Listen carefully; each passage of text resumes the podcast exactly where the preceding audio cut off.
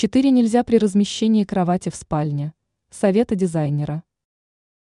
Проблемы со сном приводят к самым неприятным последствиям.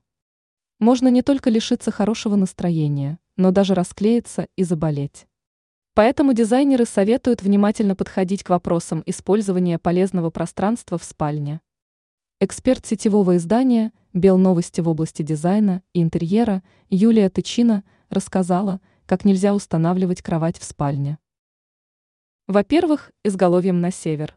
Теорию объясняет индийское учение, связывающее запрет с полюсами Земли. Если коротко, то спать головой на север нельзя потому, что на утро человек проснется разбитым, так как за ночь утратит всю жизненную силу. Считается, что это связано еще и с оттоком крови. Во-вторых, ногами к дверям.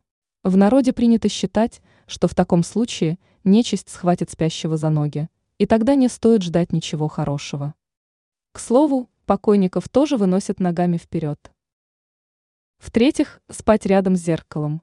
Принято считать, что во сне душа человека совершает прогулки.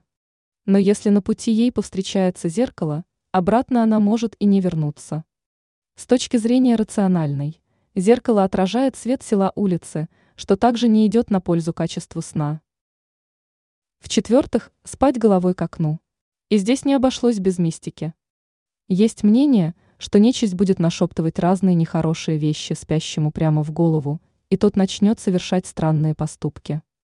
А с другой стороны у окна может сквозить или наоборот, тянуть сухим и жарким воздухом от отопительного прибора. Ранее мы рассказывали, как добавить в обычный интерьер дизайнерские штрихи.